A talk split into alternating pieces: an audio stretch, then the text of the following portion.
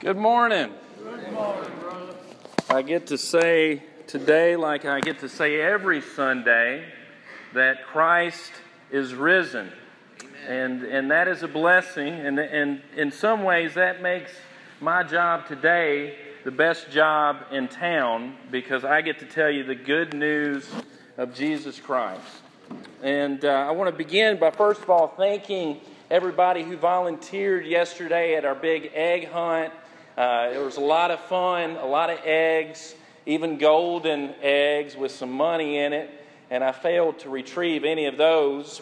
Uh, but it was a good, great day uh, to be together and to bless some children not too far from here and to be good neighbors. And it's good to see all the family and friends here. My heart's warmed by seeing a lot of friends and family uh, here today. And so we just love seeing you and we'd love to see you back at any time that you have to be with us and to worship God. Uh, you know, something very special happened at our house last night. It's, it's Easter, you know, and so the Easter bunny's and There's a lot of excitement in the house. But then, lo and behold, not only did we have the Easter bunny come, but also the tooth fairy came too on the same night.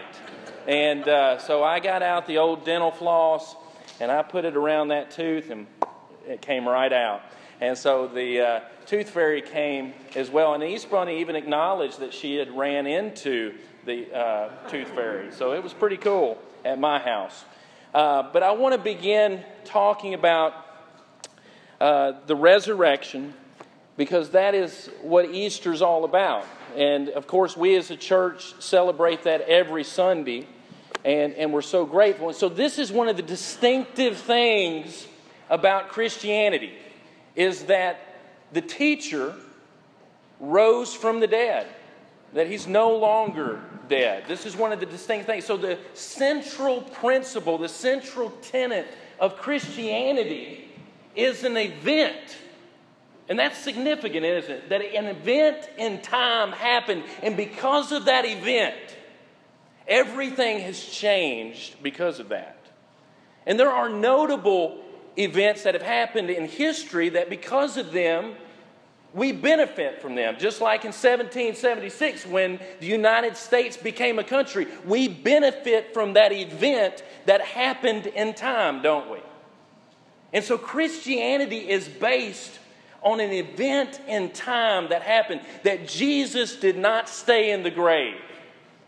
Paul says in 1 Corinthians chapter 15 that if he remained in the tomb, then we might as well hang it up. Because not only is Christianity based on moral teaching, and, and believe me, when you look at the moral teaching of Jesus, it's great. There's no better. But it's also built on the fact of an event that happened. Paul said, if the resurrection didn't happen, your faith is futile. He says, if, if the resurrection did not happen, then we are men most miserable. You see, there is no hope without the resurrection. So I want us to begin by, first of all, acknowledging the skepticism that happens with this, that happened in history, that the fact of the resurrection. Now, for some people, miracles are something that's beyond what they can believe, right? But if you believe in the Bible, if you believe the first verse of the Bible, which says, In the beginning, God created the heavens and the earth, then you know that there can be a God to intervene in nature and do what He wants because He created it. So, the miracle of the resurrection in the context of Scripture isn't that abnormal or crazy. But let me acknowledge the skepticism that can happen by saying that Jesus rose from the grave. But I want to challenge you on what you think you know. Okay? And I want to begin by telling you this. And I want you to tell me who am I talking about? Listen to this description very carefully. There were 12 men who were chosen out of all the people of their day to accomplish a great mission. Three of the 12 men were named Peter, James, and John. They walked and they witnessed otherworldly sights and beheld sights firsthand that no one before them or since then has ever seen. They brought a story that was heralded in their time and ever since. But no one has experienced what they saw, what they heard, what they touched. Out of the hundred billion people estimated that have ever lived, only these 12 people experienced this firsthand. We have taken them at their word, and we have historical documents which testify of what they experienced. Who are these 12 men that I'm talking about? What is it? You got the apostles over here. Who else has something? Who's that? The disciples. I'm not talking about the disciples. I'm not talking about the apostles. I'm talking about the 12 astronauts who walked on the moon.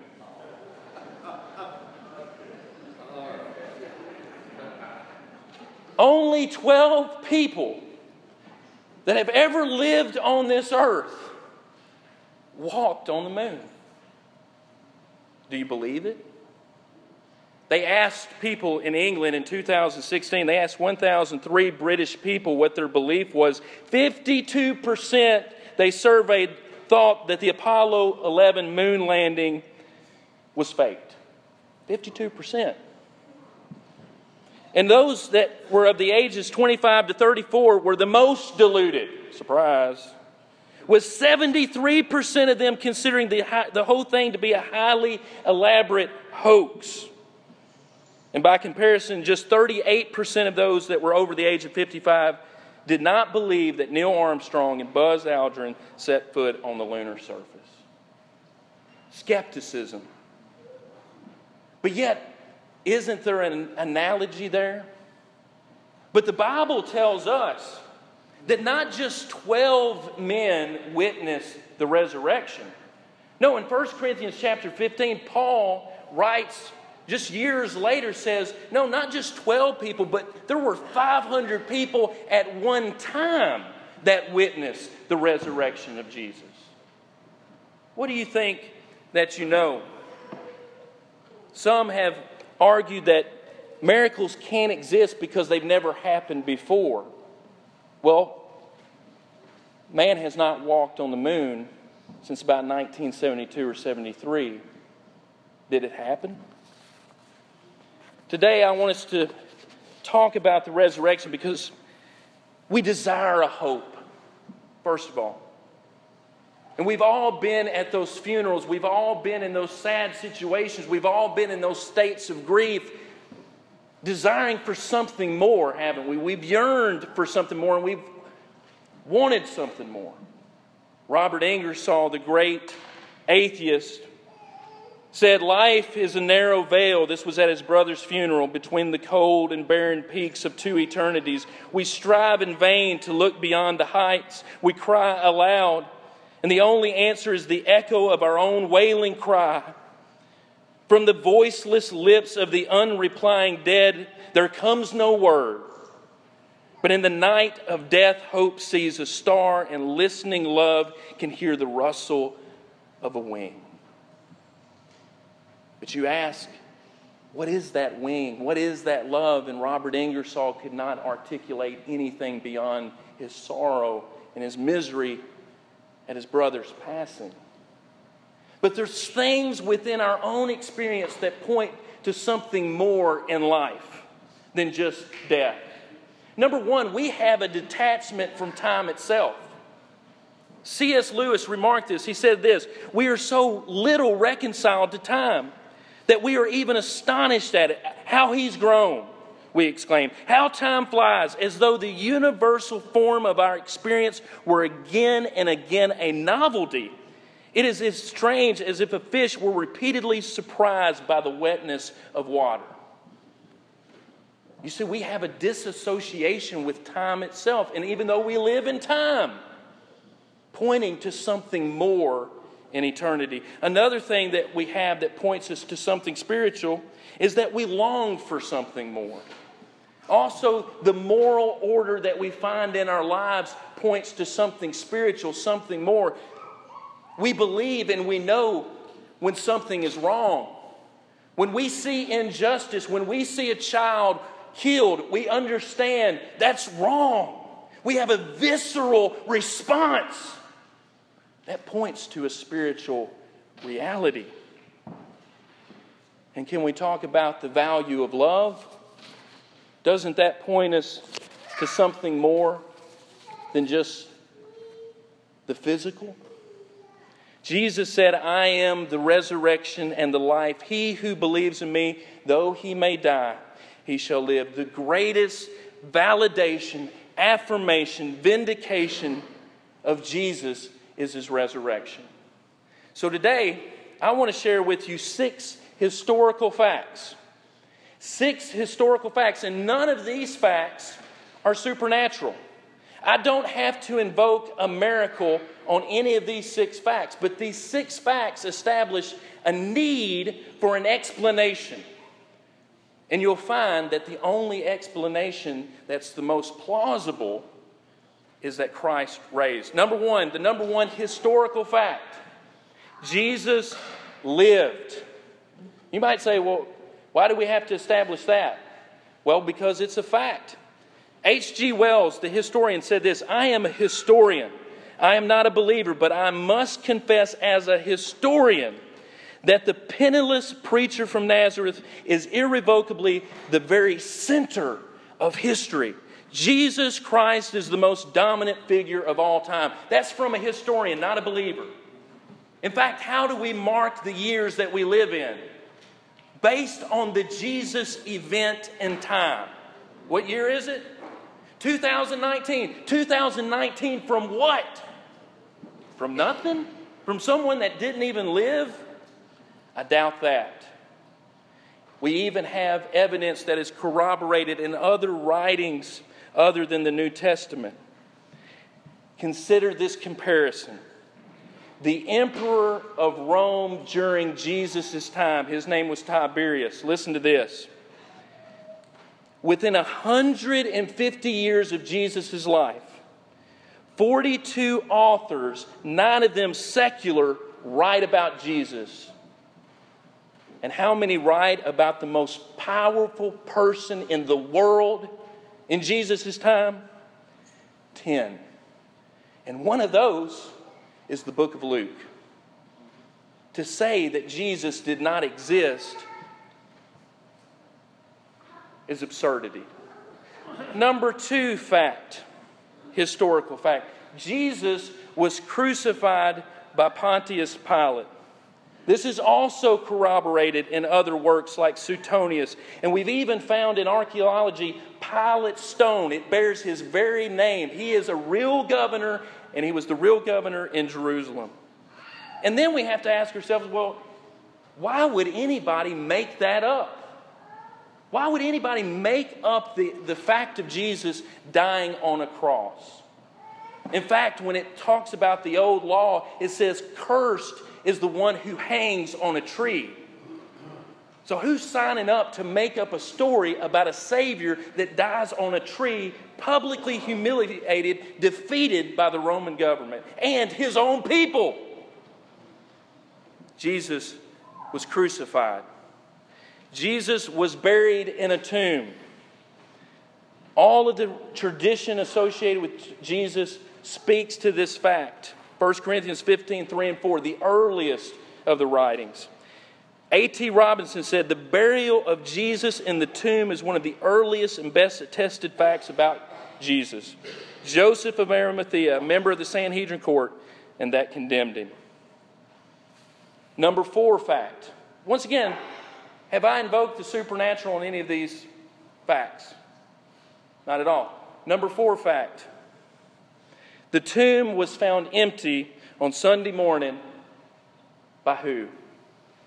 By women followers. Now, some may find that insignificant, But the first to see the risen Jesus, the first to, to see the empty tomb, were women. Now, for the first century Jewish person, if they were going to, to make the story up in the most believable way possible for everybody to buy into it, they would not have put women at the tomb first. In fact, they probably wouldn't even mention women at the tomb because it wasn't even lawful to receive a woman's voice in a court of law. They weren't even considered a witness during that time. So, why would they put women at the tomb, at an empty tomb, if it only complicates the matter for them? The reason why is because women were at the tomb. And it's not just simply to make up a story. Because if they would have made up the story, they would have put Peter and John and James and a good man, right? That was the attitude of those men at that day, not my attitude. But, but what became potentially embarrassing and awkward for the first century Christians has become one of the greatest proofs that it actually happened. Because women indeed found the tomb empty. Fact number five there were appearances of Jesus after his public crucifixion, or there were appearances that were believed to be appearances. We can say it like that. People actually believed that they saw Jesus. There are 12 sightings of Jesus mentioned in the scriptures Mary Magdalene, Peter, John, two disciples on the road to Emmaus, the apostles multiple times, and then, of course, the 500 brethren at one time who Paul said who were mostly still alive at the time of his writings. And then we have also James, the brother of the Lord, who in the Gospels is portrayed as guess what? An unbeliever. And then we find him on Pentecost with the disciples. I wonder what could change a brother's mind about Jesus, the resurrection. So Jesus lived, he was crucified, he was buried, the tomb was found empty, people believed that they saw him. And then the last fact is the extraordinary faith of the disciples to that fact. They really believed that they saw the risen Jesus, that they interacted with the risen Jesus. The same people that walked and talked with him for three years believed that he was risen. And here's the deal they died for that testimony.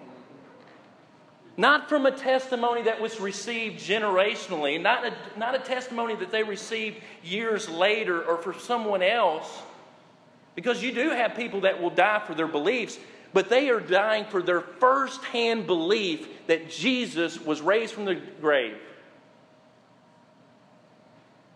Peter, crucified upside down for believing that Jesus was risen. I think he'd probably give that up if it was a lie, don't you? Andrew, crucified on an X shaped cross. Matthew impaled with spears in Ethiopia and then beheaded. Nathanael whipped to death. Thomas speared to death. Philip impaled with iron hooks. James, the son of Zebedee, beheaded by King Herod. Simon the Zealot crucified. Jude crucified. Matthias stoned and beheaded. Paul beheaded. How many of you would sign up to die for a known lie? I dare say none of us would. But if you truly believe that you interacted and saw the risen Jesus, that would change the way that you thought about death, wouldn't it? If you saw the risen Jesus in your life, if you had that firsthand experience with Jesus, it would change all the rules to death. And that's what they preached. They preached that death has no reign over us because we know the guy that overcame it. And that is the essential good news of the gospel that Jesus spoke the truth and he was divinely vindicated of that. You know, you can tell a lot by your enemies, and you can tell a lot by who Jesus' enemies were. The crooked religious people, and the Roman government. The most powerful people on earth crucified him, and guess what? You can't bury God. You can't bury God. Simon Greenleaf, the founder of Harvard Law, examined the Gospels. And he came to it as an agnostic, as an atheist almost. And he concluded by looking at the testimony in the Gospels that they were veracious. He said this listen, either the men of Galilee, speaking of the disciples, not the astronauts, either the men of Galilee were men of superlative wisdom and extensive knowledge and experience, and of deeper skill in the arts of deception than any and all others before or after them. Or they have truly stated astonishing things which they saw and heard. Jesus was raised from the grave. And you know what? That changes everything. That means that the Bible's true, that there is a God. Because you don't have dead men rising without a God, do you? That means that the law and the prophets are true. That means that the teachings of Jesus are true. That means that your sins can be forgiven. That means Christ is reigning. That means the gospel is true. That means that the Spirit indwell. That means that there is an afterlife. How do I know? Because there was a guy that came back and told us. Jesus was raised from the grave. And that's why when Thomas, doubting Thomas, saw the risen Lord, said this My Lord and my God. And that's who he is. You can't bury God. Have you obeyed Jesus this morning? If you haven't obeyed him, he holds the keys to everlasting life. He holds the keys to eternal life. And this historical event in history proves it that he was raised from the grave. And it's through his death that our sins are atoned. It's through his life that we overcome death ourselves. That's the living hope that Peter talks about in 1 Peter 1 3. It's through his life that we live. He is life, and we live. The Bible says that our journey with Christ begins in faith in believing in who He is, repenting of sins, confessing Him to be Lord, and being baptized, which is the very image of His death, burial, and resurrection. And now there's a hope. Or maybe you're a Christian this morning and you need prayers of encouragement or healing.